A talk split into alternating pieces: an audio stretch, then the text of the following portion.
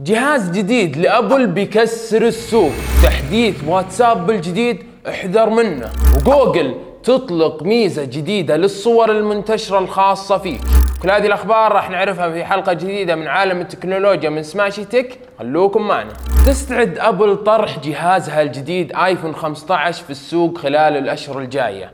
وتزويده بمعالج راح يكسر كل منافسينه ويتفوق عليهم بعد. كل هذا صار بعد الاتفاق اللي وقعته أبل مع شركة صناعة الرقائق الإلكترونية التايوانية. راح يتيح الاتفاق لشركة أبل الحصول على أحدث وأسرع المعالجات اللي تنتجها الشركة التايوانية. هذا يعني إن آيفون 15 يمكن يحتوي على شريحة أقوى من شرائح أي هواتف تنتجها الشركات المنافسة مثل سامسونج أو جوجل أو هواوي. مو بس الجوالات حتى الكمبيوترات الشخصية لشركة أبل من المتوقع حسب المصادر تتفوق على كل الشركات الثانية من ناحية المعالجات. واللي ما يعرفونه ناس كثير الشركة اللي كانت تتعامل معها أبل هي الشركة الأمريكية المختصة بالمعالجات انتل بس الحين الشركة التايوانية راح تطغى بالسوق بشكل ما يوصف. كلنا ما نختلف إن تطبيق الواتساب الناس ما يستغنون عنه في حياتهم اليومية. سبب إنه أفضل وأشهر التطبيقات للمراسلات بشكل فوري في العالم. وبعدد مستخدمين تعدى المليار مستخدم. وبكل فترة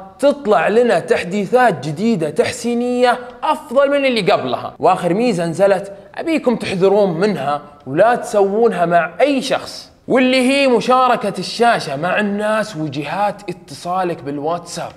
هذا يعني إن قررت تستخدم الميزة خلها مع الناس اللي تثق فيها وتأكد تخفي أي شيء ما تبي الناس تشوفه وقت مشاركتك لهم للشاشة. لأن كل شيء على شاشة جوالك راح يطلع لهم سواء مستندات أو صور أو تطبيقات. بس الصدق الميزة حلوة. بدل ما تشرح الواحد موضوع معين شارك مع الشاشة وفهمه بطريقة واضحة وسهل له الشيء. جوجل ومحرك البحث الخاص فيها ناويين يطلقون أداة تسمح للمستخدمين بالتحكم في صورهم الشخصية والغير مرغوب فيها والمنتشرة بعد على الإنترنت. هذا يعني في حال عندك صور قديمة ما عاد تبي أي شخص يشوفها أو يرجع لها بعمليات البحث الحل سهل.